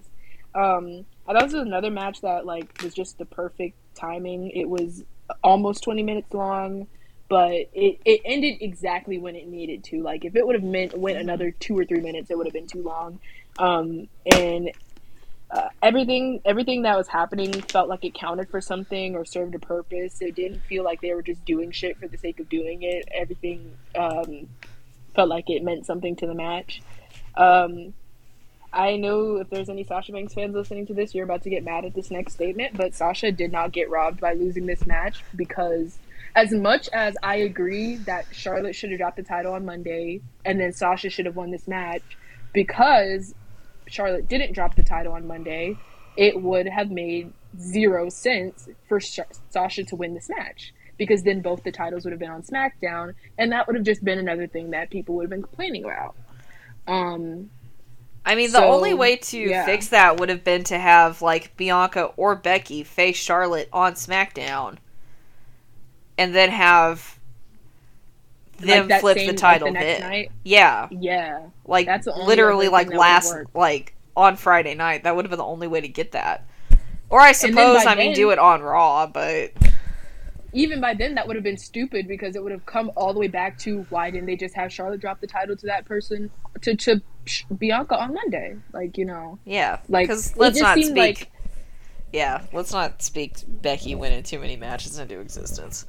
yeah, like it, it. So it just kind of, I feel like it was one of those examples where WWE kind of did not take any of the opportunities that they had to make this simpler. Um, Which, which obviously it happens. It's WWE, but but I saw a lot of people who were really like outraged after this, and I kind of felt like it took away from people instead of talking about the quality of the match that they put on. That people were more talking about that, and it just seemed a little bit unnecessary to me. Um, Yeah. I mean, like, yes, the stories are important and, you know, the outcomes are important.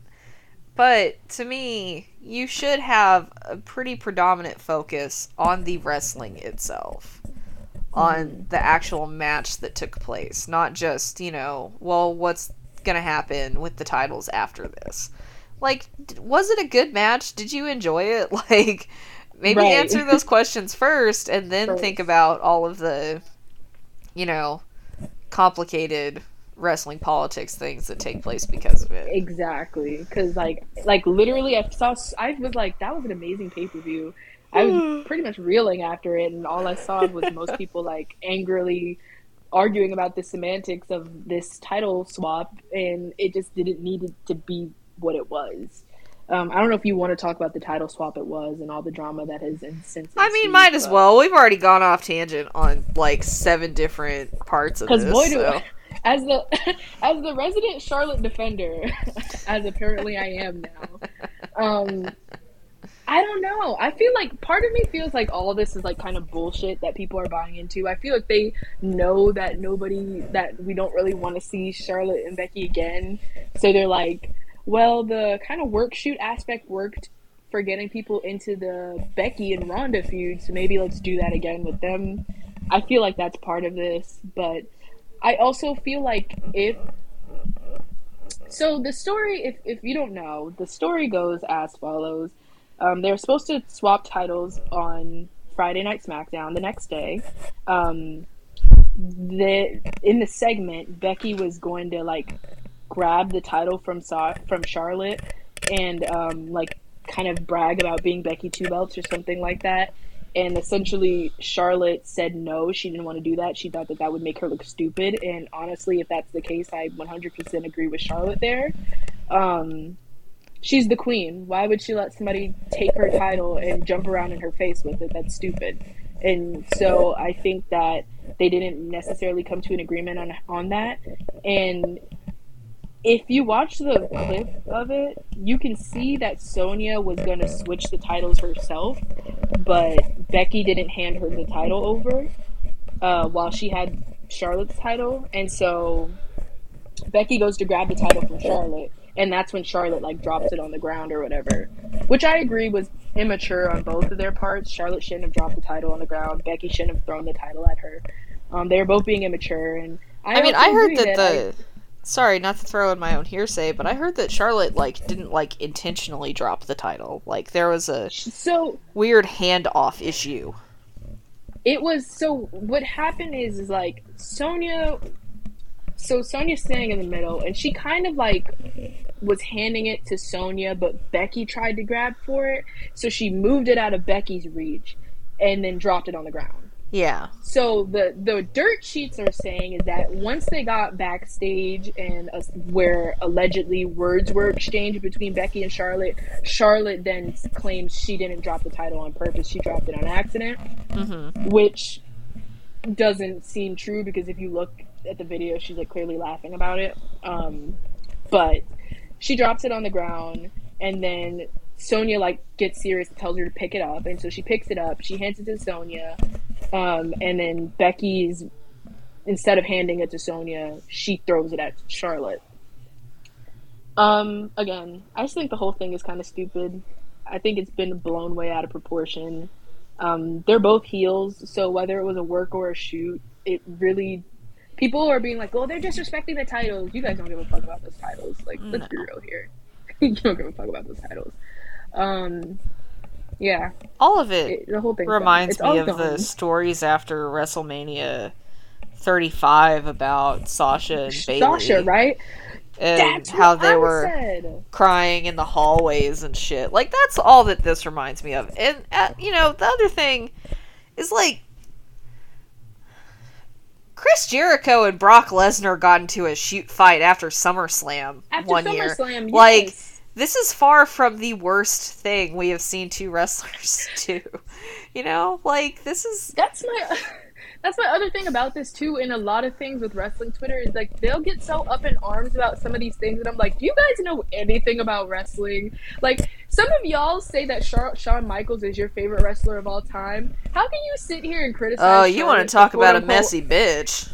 You want to talk about messy? How can you sit here and criticize Charlotte for having an ego or being messy or thinking too highly of herself and then turn around and say Shawn Michaels is your favorite wrestler of all time? Like, seriously? I mean, as someone who like one of my favorite, you know, wrestlers from that era is Scott Hall slash Razor Ramon, and he wasn't like messy, but like he was surrounded by people who were. So like I have heard a lot of the stories about like the way things were even past that, like into like the two thousands. Like people shitting in people's bags, people whipping their dicks out Yeah. and stuff. Like you want to talk about like the like worst things that wrestlers have done on a shoot? Like two two ladies misunderstanding each other is far from the worst. And if they did get into an altercation backstage, so what? Have you guys never had an argument with your friends? Like People are acting like we just witnessed the second coming of the Montreal Screwjob when literally all that happened is they were a little bit bitchy about some titles. Like, like I get it, but like, you know, and then all this other stuff too about like coming out about Charlotte and whether or not the girls in the locker room like her, and people are saying, "Oh, because it's Wade Keller, it's reliable." But just like you said, I mentioned this to another friend, uh, to another mutual earlier about it's like just like with the Sasha and Bayley thing, you know, like. people swore up and down that this is what happened, and as it turns out, none of it was true. Uh, you don't think the same people who would go lie to dirt sheets and tell them that Sasha and Bayley were lying on the ground, screaming and crying after WrestleMania, would also go and lie and say that Charlotte, no one likes Charlotte, and she's this and she's that. Like, let's be a little realistic here. I mean also like so what if they don't like working with her? Like, I mean, like it, that also doesn't matter. Like, Sometimes if there is there a problem. If there is a problem, it will be handled either through an administrative interference or they will learn to work with her and she will learn to work with them. Like, it's just not something that I view as a big deal because I'm just like, It this just- is just how yeah. life is. Like, That's that's wrestling. I guarantee you, there's probably something far worse going on in some indie locker room in Oh, God. nowhere. I guarantee you, there's hello, speaking out movement. Well, exactly. Like, and I'm not saying like you know people can't be critical or whatever. Like I said, people are acting like this is the second coming of Bret and Shawn. Yeah. Montreal screw job, and it's just not that serious. You know. but that's all I have to say about that. Yeah, But I mean that's pretty much all I had for that. Yeah. And then I think we can move on to the uh, last match of the Main night. event: Brock versus Roman. Um, I really enjoyed this match the first time I watched it. and I enjoyed it almost a little bit more on my second time watching it. Um, I don't even know where to start. Uh, I just like watching Brock and Roman wrestle each other. I think they both have kind of a similar approach to the business where they're like they're really good at seeing the bigger picture of things and knowing like what's necessary from not. They're both like really good on like the whole less is more aspect, which I can appreciate in wrestling. Um, it really comes through in the timing, the pacing, spots in their matches. Um, I just really enjoyed this match. There was so much to love about it. Um, Roman avoiding the suplexes by just grabbing the rope. I feel like I haven't seen anybody do that before, and that's such a simple thing. But it's a very like, good thing. It's a very good thing. Like it's like the first time he just kind of grabs it, and then the, like by the third time he's like holding on to that rope for dear life. Like I'm not gonna let you suplex me. And then like a moment after that, I guess Brock kind of gets the gets what he's going for, and so the next time he tries to suplex him, he makes sure they're in the middle of the ring. And Roman can't reach any of the ropes, and that's when he finally hits the suplex on him. I was like, "These two are so good. They're so good." Yeah, I mean, I, uh, you know, I'm a big, you know, proponent of the idea that the Roman Reigns, Brock Lesnar, uh, saga is possibly the most important thing to happen in mainstream wrestling, uh, since the streak was, was broken, honestly. Um, which, you know, I won't go into detail too much about that theory, but it, uh, yeah, I mean, this was enjoyable. This was as enjoyable as you know any of their other matches have been, if not more.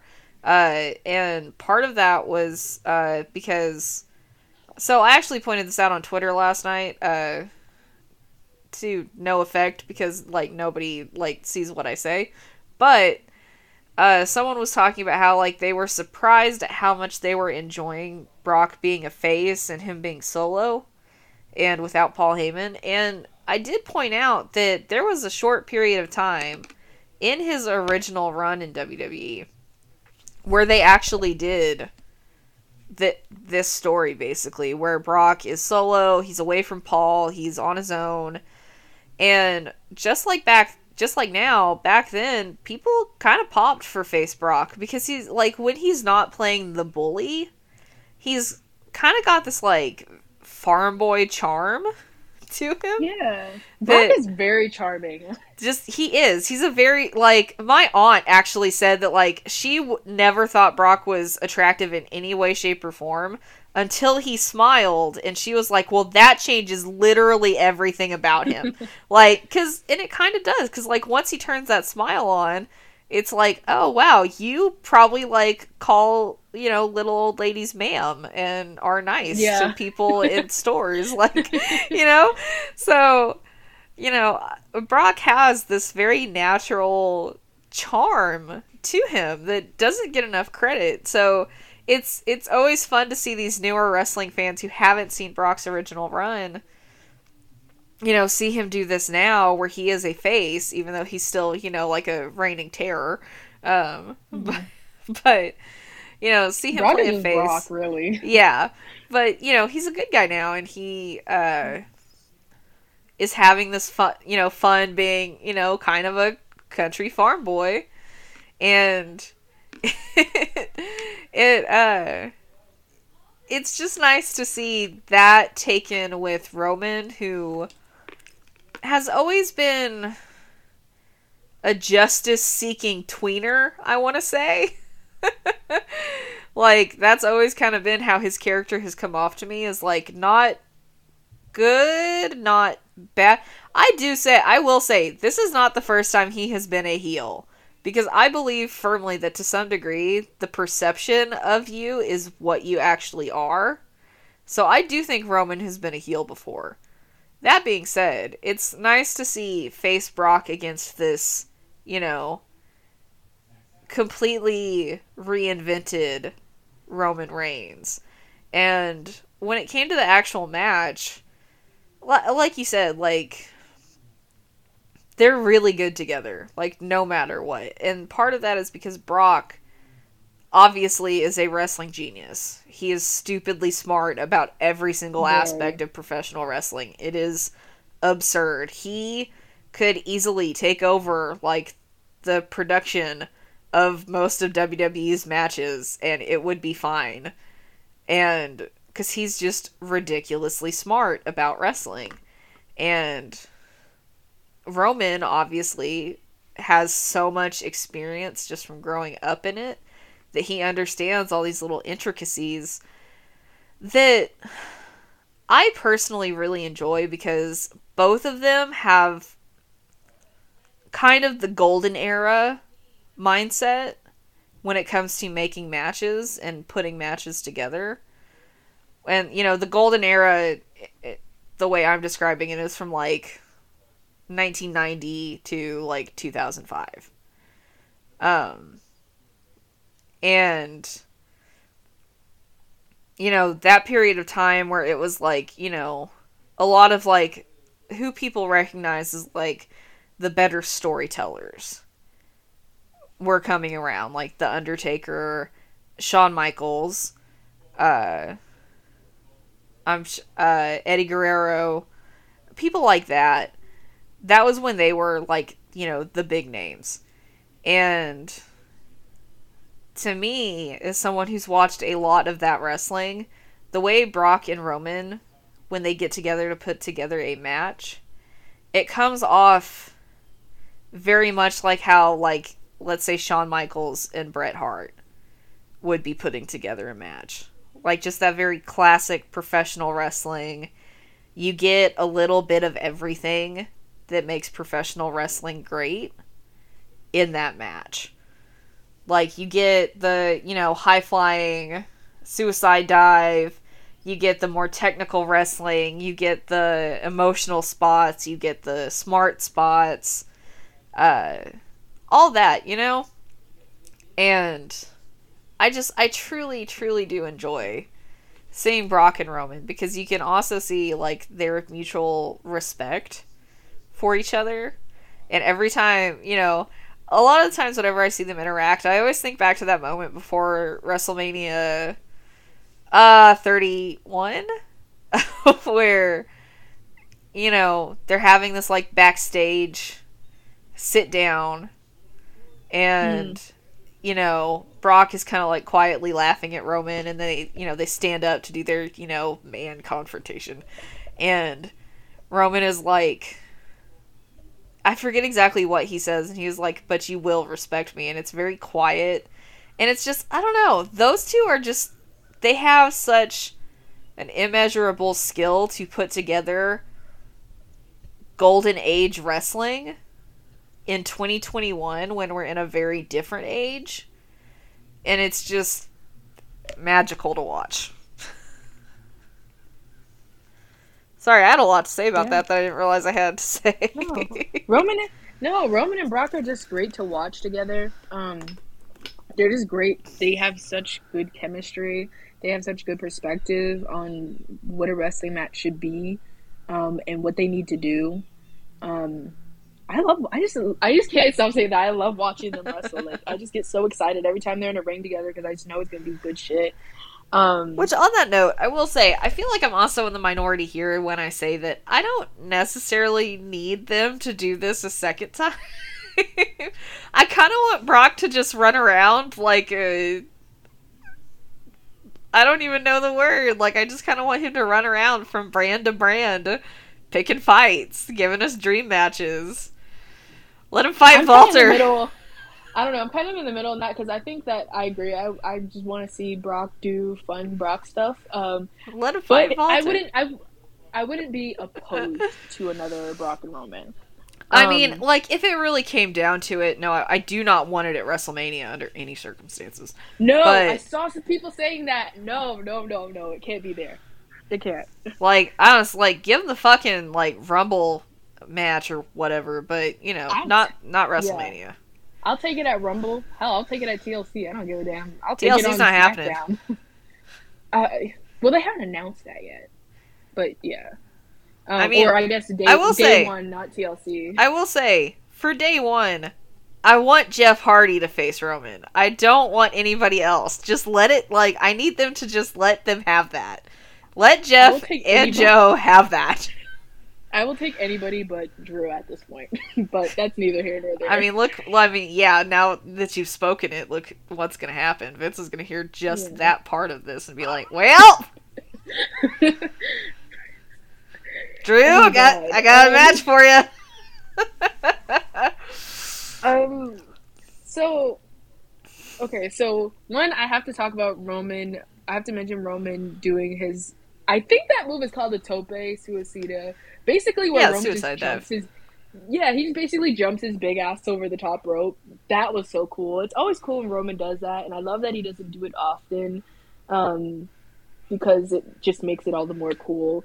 But it is so I. It's so impressive that Roman can do that because he's a very big man. Yeah. So for pounds. for people who don't know a lot about MMA, if Roman were to compete in the UFC with the current uh, weight classes, he would be at the very top of the heavyweight weight class Yeah. limit. The heaviest you can be, at least from what I remember.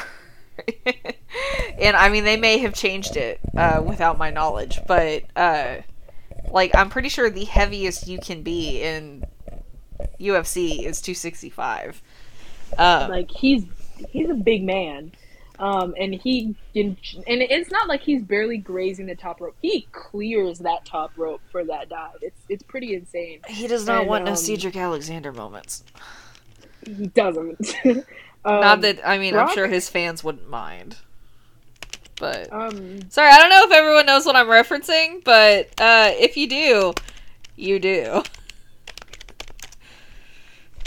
shout out to cedric alexander. Shout, shout out to Cedric. Just a random shout out to Cedric Alexander that like doesn't make you know any sense for the context of this podcast, but like just But honestly, shout out to him. what a great dude! Good dude. Um there was another moment in this match where i think roman was about to go for the spear and brock just straight up jumps over him. That was insane. Yes, the uh, the the leapfrog. I don't He even did- know if I would call it a leapfrog because in a leapfrog you normally you spread your legs so like it gives the illusion that you're jumping high. Brock just jumped over him, I think. Yeah, because I don't Brock even know has if I would call that a leapfrog. Brock has a stupid vertical jump. Like Brock is insane. Like, how is he a real person? Um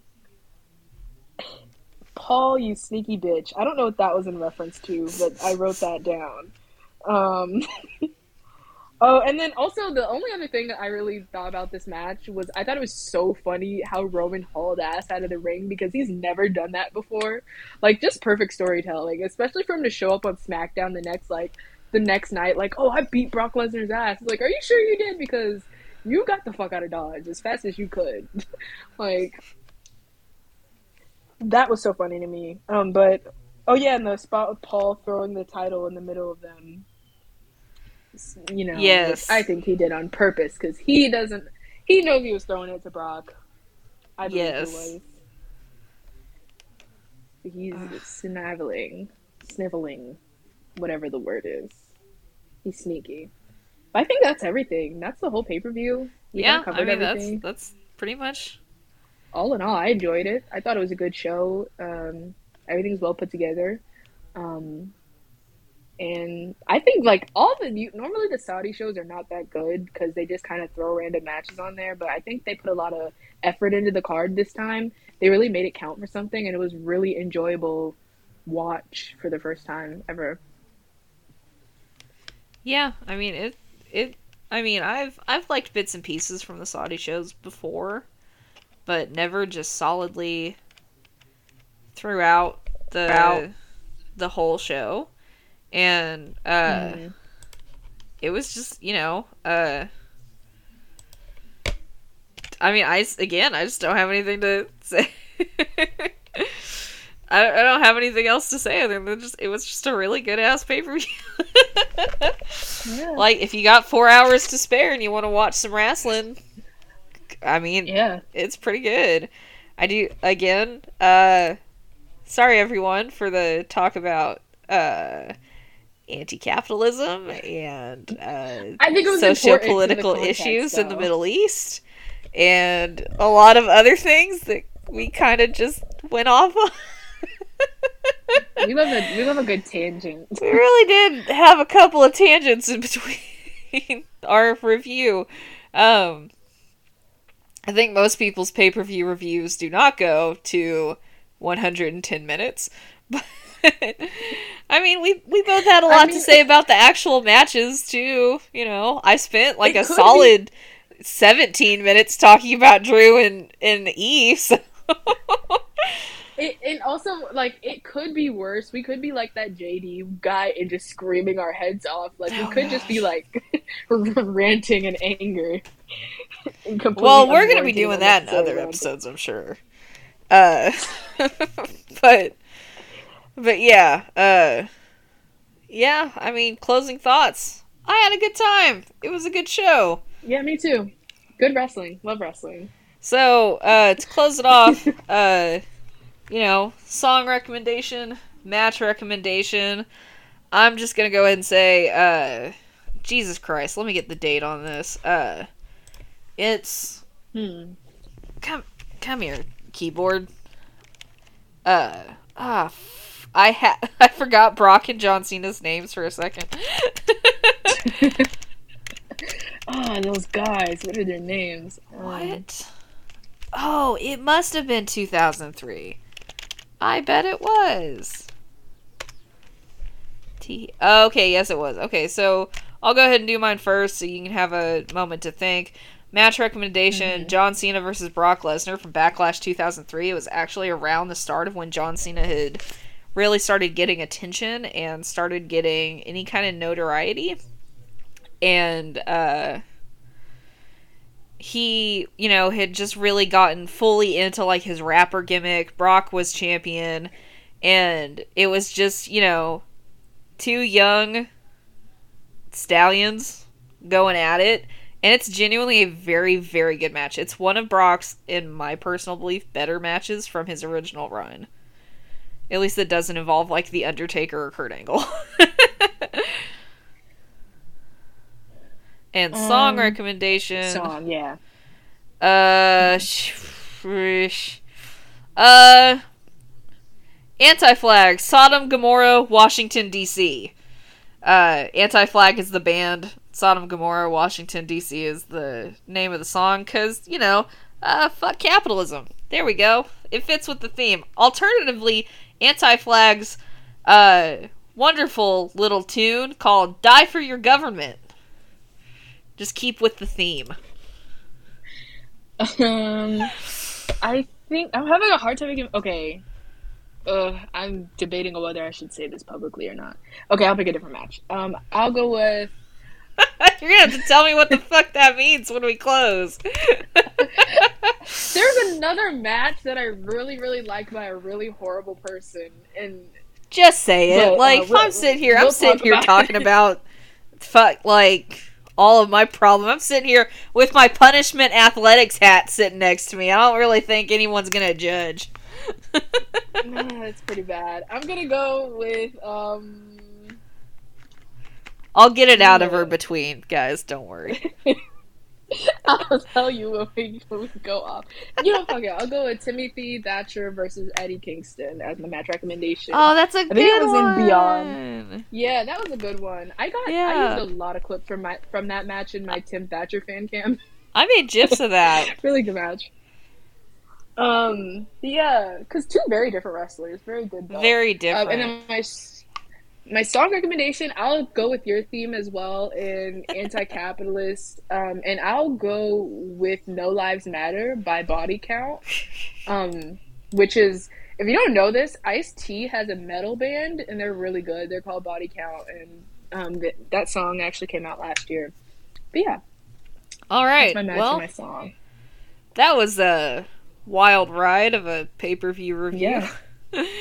Thank you, everyone, for listening. Uh, uh, feel free to tweet about all of the shit that was said here. Uh, be safe. Wear your masks. Do right by each other. And uh, get your heads out of your asses when it comes to the geopolitics of the Middle East. Thank you, everyone. Yes.